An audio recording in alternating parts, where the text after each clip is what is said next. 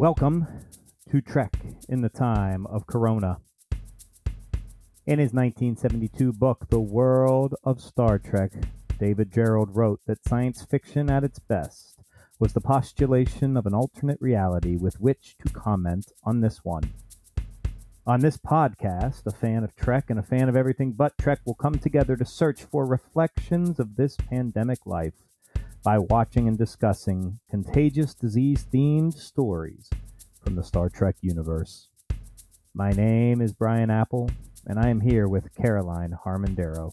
Today's episode from Enterprise The Observer Effect. Original air date January 21st, 2005.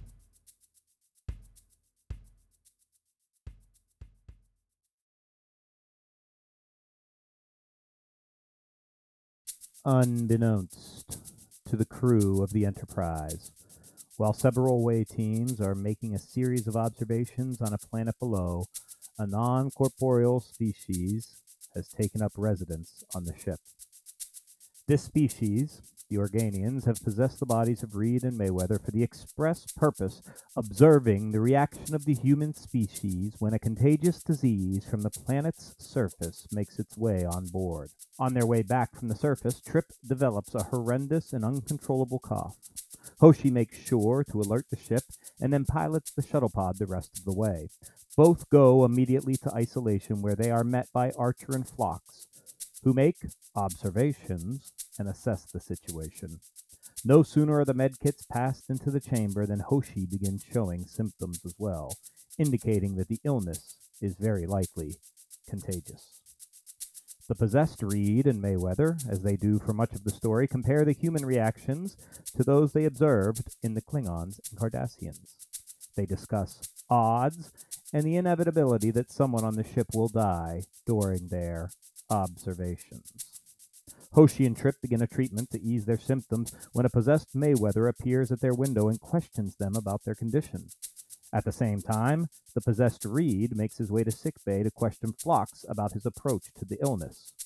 Neither of these attempts produce much information, as each party is either far too busy dying or far too busy working to prevent the dying to produce much information. Trip and Hoshi begin to get to know each other in the isolation chamber. Soon, Phlox discovers that the virus is silicon based and will kill Trip and Hoshi in a matter of hours. Archer informs Phlox that he is their only hope, and Phlox assures Archer that he will do his best. Armed with this doom and gloom, Archer goes to the isolation chamber to speak with the patients. He shares that both Phlox and T'Pol are working on a cure, though Trip doesn't like his chances, knowing that their immune systems cannot fight off such disease.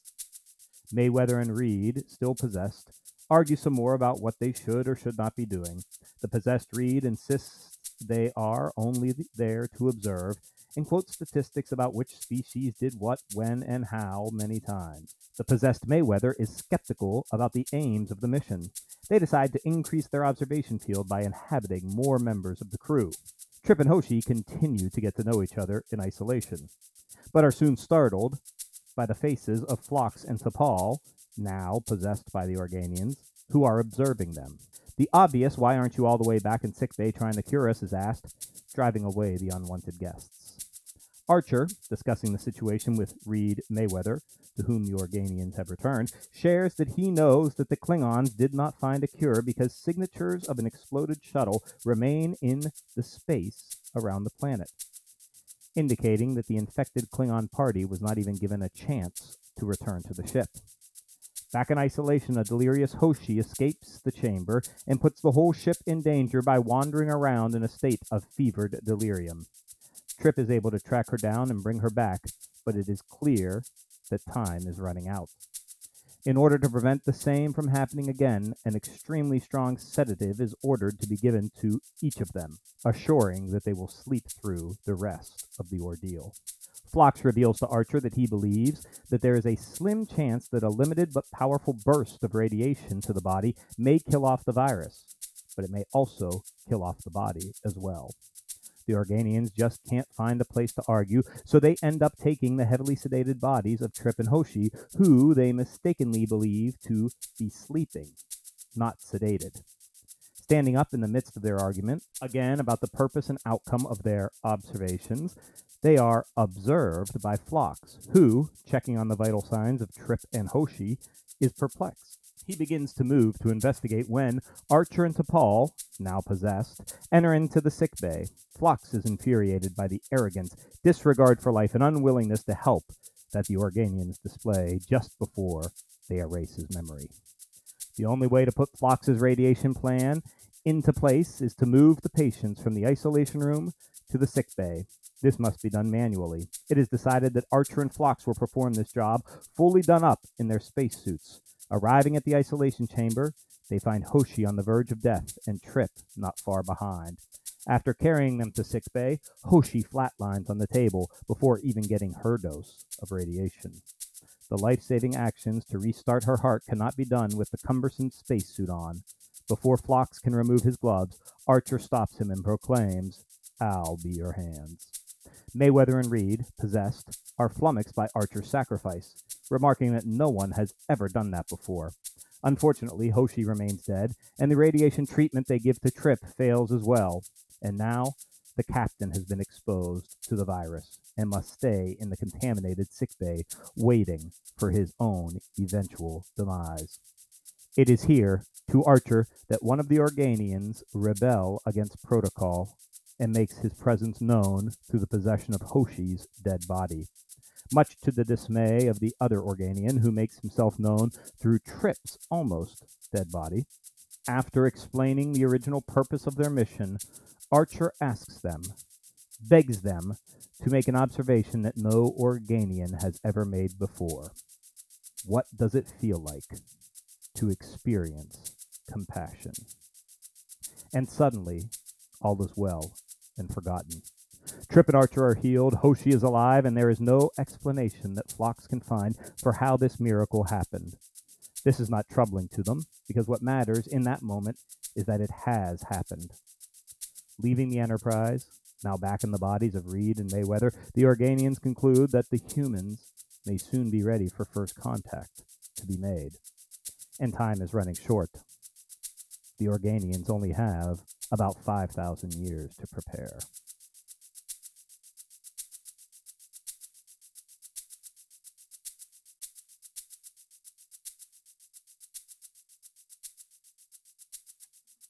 What did you think of the episode? Well, it's one of my favorite Star Trek episodes of anything. I mean, of any series. And it's the one that I actually watched first as soon as we went into stay at home order territory because it's the first one I thought of as having to do with a contagious virus. Although I I really, especially after the last week, kind of disagree, or maybe not disagree, but uh, am not feeling particularly hopeful that the observers would come to the same conclusion about us. Yeah, that, that right. they did in this in this episode. Right.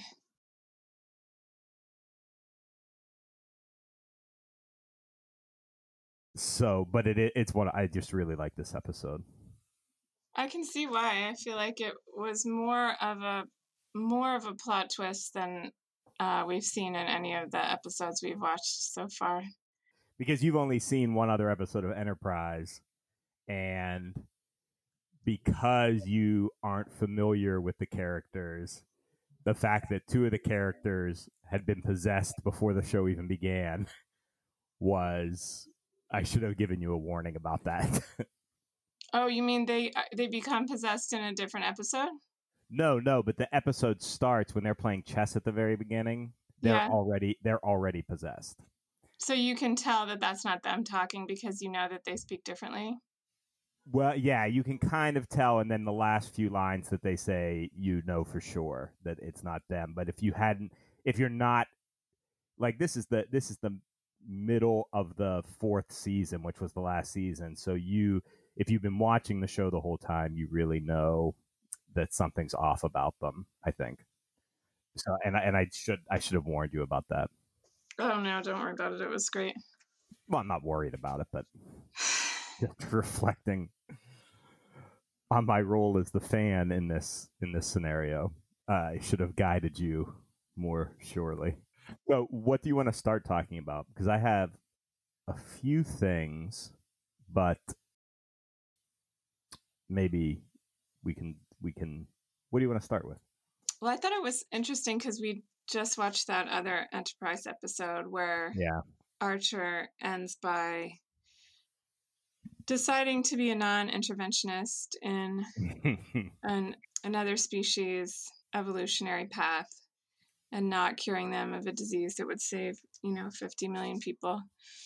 And this time he's making the opposite argument and also sort of coming off as like humanity's most compassionate human. So I thought that was an interesting contrast.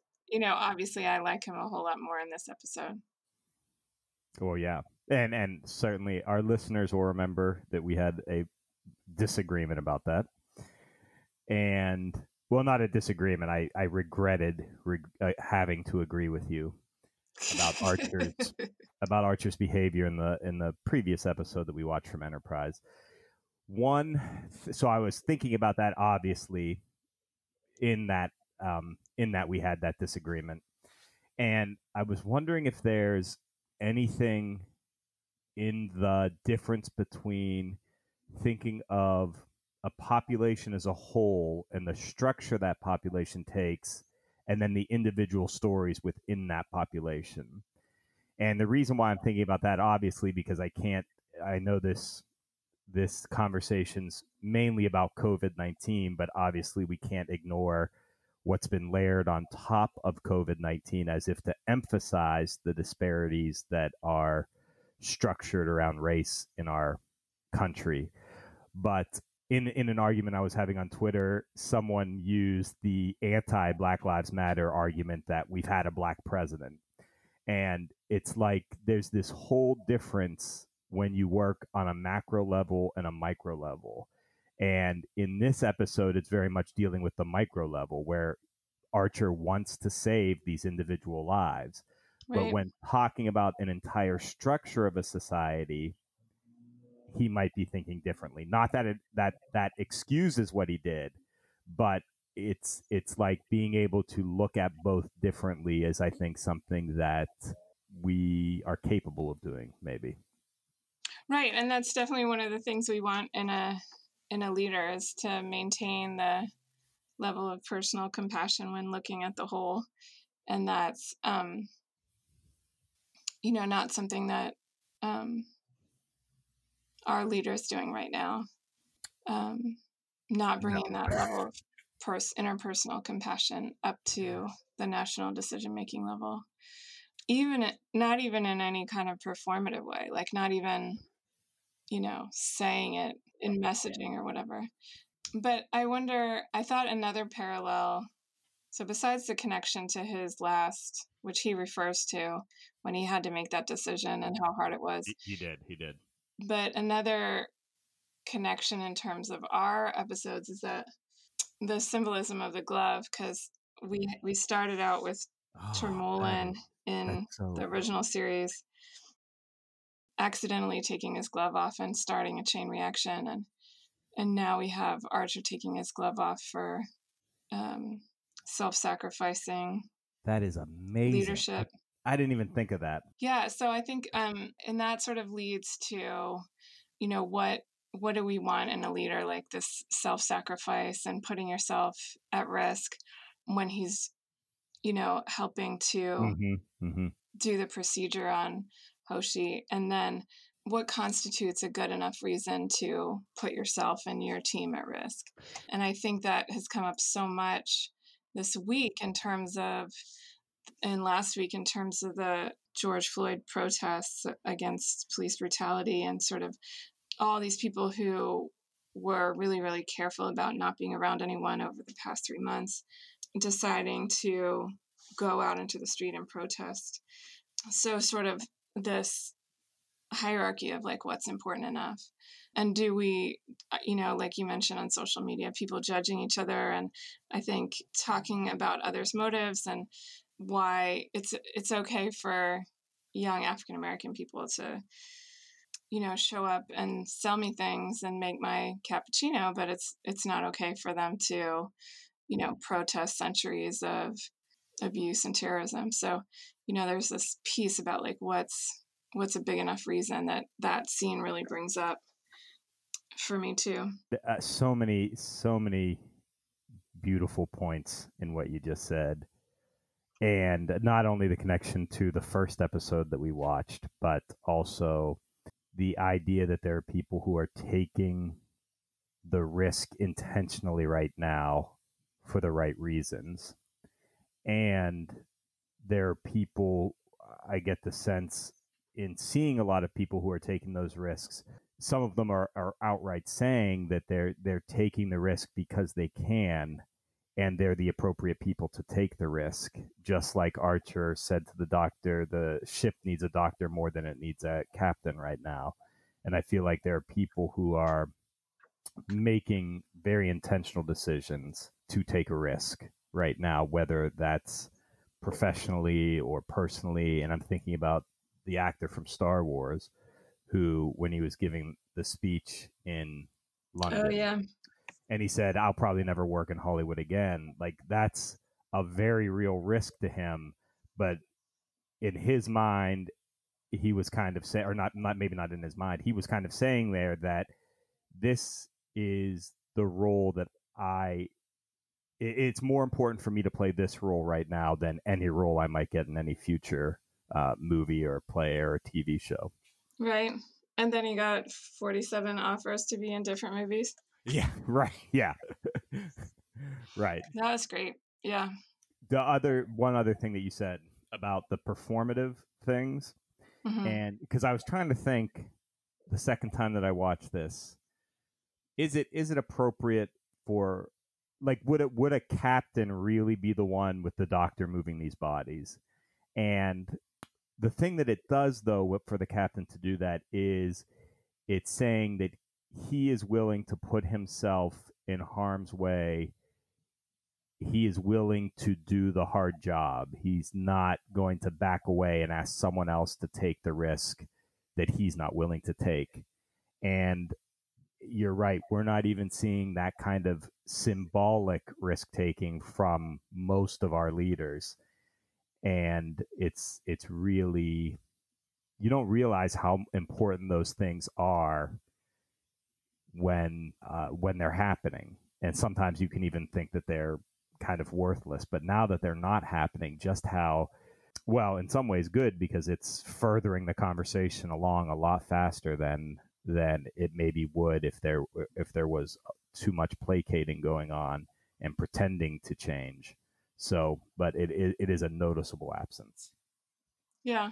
Well, I'm sure that um, Trump and his supporters feel that they are that he is you know sacrificing himself daily by continuing to go out in public and without protective equipment on and stuff but it seems like there's really simple things he could do to set a good example for people like wear a mask that he's refusing to do so it's kind of this it's kind of a mixed bag but then like on the other hand you have this self this other version of self-sacrificing which is like you know, Biden kind of staying in a lot and trying to set a good example for sheltering in place, even if it's going to cost him the election. So it's kind of it's weird. There's like these various versions of it.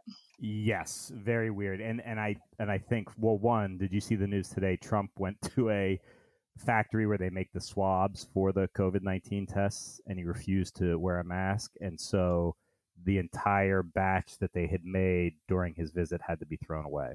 Oh my god. But then I also got the sense that he's using the symbolism of our strength and that's why he doesn't want to me- I, I think it's an excuse. I think he's a very vain, shallow person and he's not wearing a mask because he is embarrassed to do something that feels as if it's drawing attention to him in any way that is not the standard appearance that a, a strong man is supposed to have. Yeah, strong young man. Like he's he refuses to wear glasses even though he needs them badly.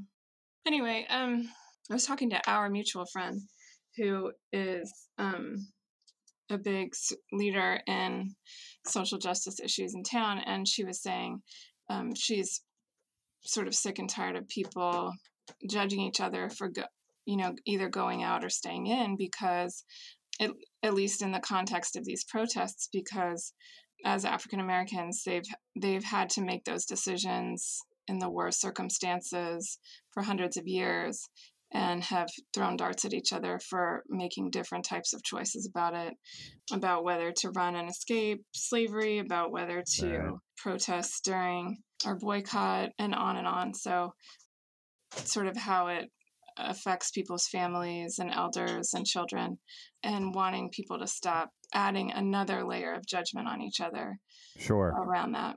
That that makes a lot of sense uh, hearing you say that.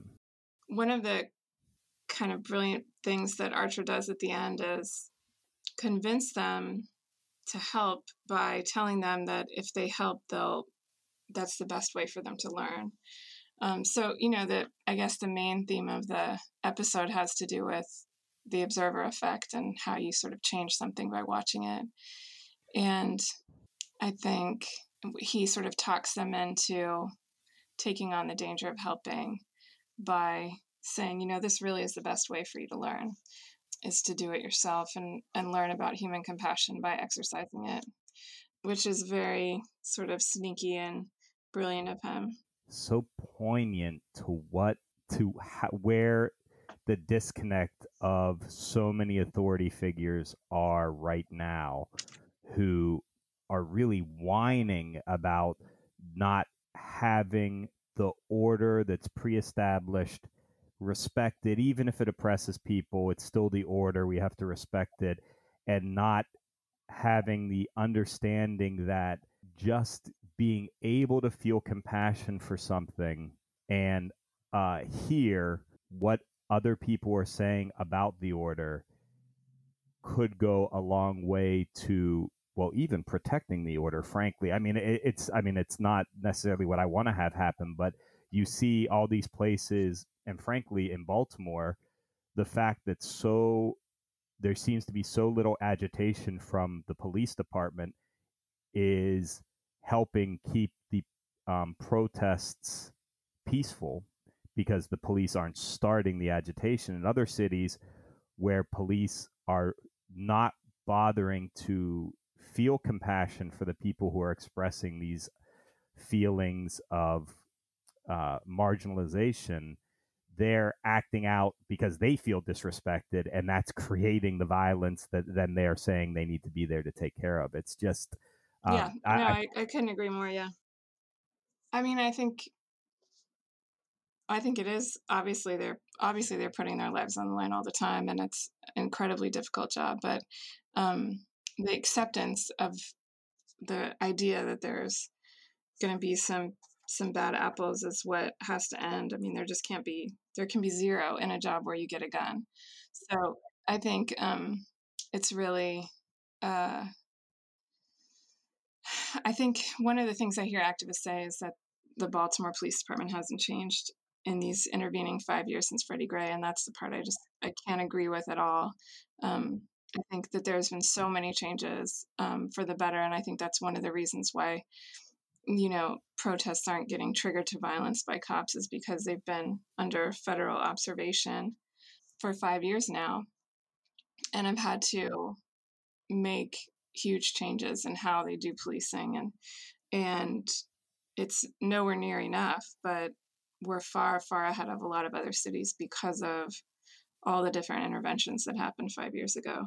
And the and the day by day work that the activists have done in those five years as well as the department itself and i can yeah and i can i mean i can agree i agree and disagree with with with elements of that that might not connect because there's one part where I do want to feel I do want to understand that their lives are in quote unquote danger. But many of the reasons why their lives are in danger is because of the structure that they're being employed to protect. Once you remove this aspect of power that seeks to protect the system, some of that danger goes away because they're no longer just being employed just they're not being they're not just being employed to protect the system they'd actually be, be being employed to protect the populace or the people or the individuals but that might not i mean that doesn't have anything to do with what we're talking about i agree that a lot of what they're protecting is needs to be dismantled but the most dangerous moment for a cop is intervening in a in a domestic dispute. So that's not that's an example of something that's never going to go away. Like there will always be couples that fight. So that no matter whether we overturn white supremacy or not, there will always be aspects of the job that will be super dangerous. And I I do agree with that.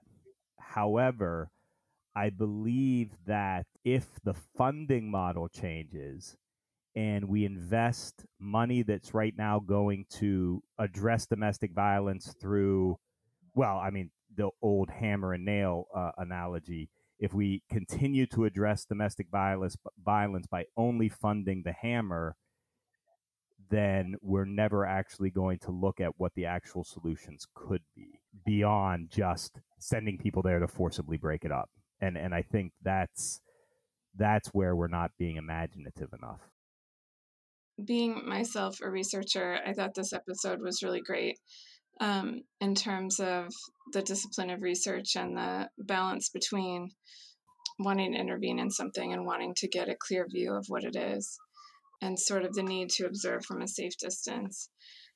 And also, it just made me think about all the doctors. I just have this new boss who's, you know, technically an MD and does research all day long for decades, but I wonder about all these thousands and thousands of sort of research doctors and whether they wish they could put on a white coat and help out during this pandemic. And I think there's a parallel with your profession of teaching that there's just so many bureaucrats telling teachers how to teach yeah. and researchers reaching on researching on how to best teach and not enough people in the classroom. and I feel like during a pandemic, you I feel that way also about sort of healthcare professionals. There's just, I just work with so many health related researchers. And I wish temporarily, you know, help out with this huge load that needs to be lifted. The whole concept of like, you can't watch something without changing it. And like Confucius had said, in order to taste a pear, you have to change it by taking a bite, something like that. I think that's such a important piece that I think a lot about. And that scene where they're just kind of like sick of the researcher and they're like let you know we kind of we need to get some sleep here. Can you then trip kind of approaches that same observation window almost like in prayer and he's like look whoever is out there. So it kind of it was this great sort of mixture of like whoever's in charge of this thing whoever's making decisions about my life you know can we get some help? And i think it was the i thought the window was like a really powerful metaphor for a lot of different things.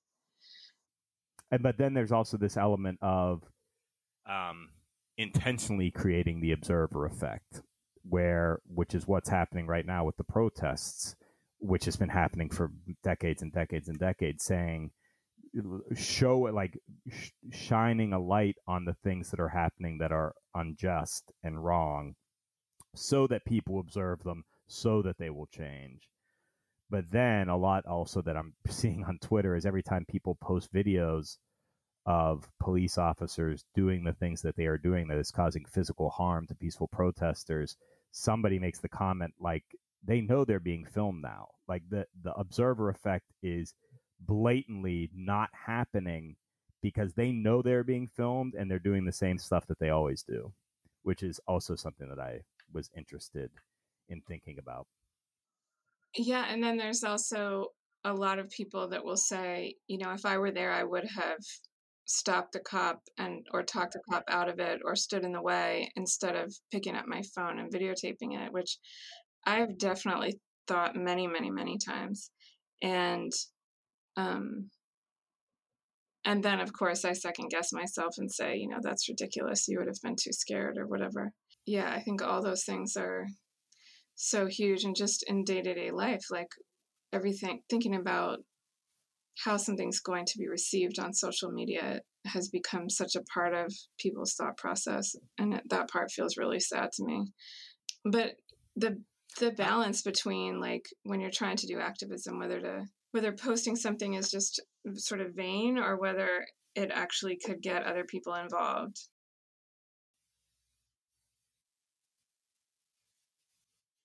mm-hmm. and and I think it's an important one because also I mean we're coming at it from a the the perspective of people who have certain levels of privilege. And it's important that we are speaking out about this, about things that happen, but it's also important that we're not presenting the narrative as our narrative. It does. You mean like not um, claiming to have these original thoughts? The the the main reason that I struggle with it is because I know my own vanity. I am the center of every story I tell about my experiences. And so I know for me, I need to be very, very careful when I am telling stories about my experiences that should not center a cis, straight, white male. I, I don't think that I should star in that narrative. And so because of the way social media is designed, not only am I starring in that narrative in my head, but when I put it out to the world, I'm starring in that narrative for the world. And I think it's something that I need to be careful about the way I present that. Not that I'm on social media anymore in terms of in, in that regard, but um, it's something that I did have to think about for me, knowing my own sins, I guess. Yeah. At the end, or not at the end. No, at the end, um, they say the one the one character who has has been possessed by the Organians um, says after ten thousand years the rules need to change. Yeah. And that's like the constant refrain throughout history every time we have one of these seismatic shifts in kind of the social arrangement of humanity. Yeah, I think um, it's kind of like a comical period of time that he's been following these rules. And I think it's probably no mistake that it's a uh, the one African American character who's saying, you know, these rules need to change after all this time toward greater compassion and greater connection.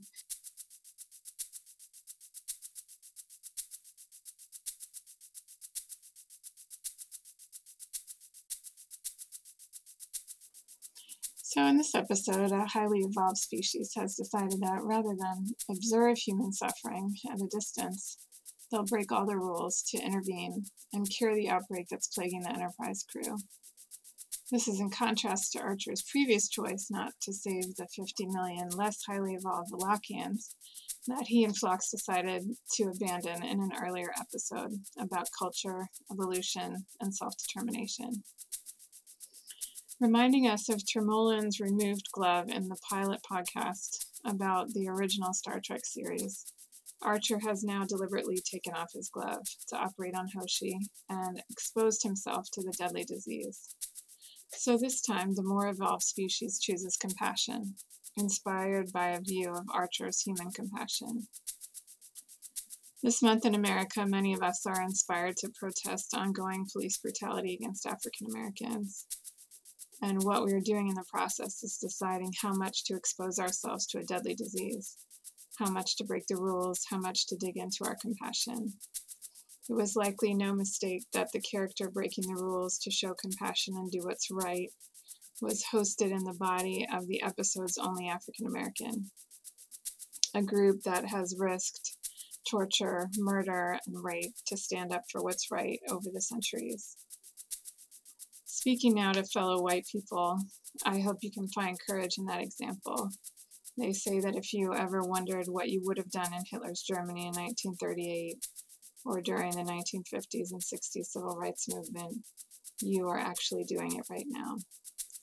Everyone decides for themselves how to keep their families safe from disease or from terrorism.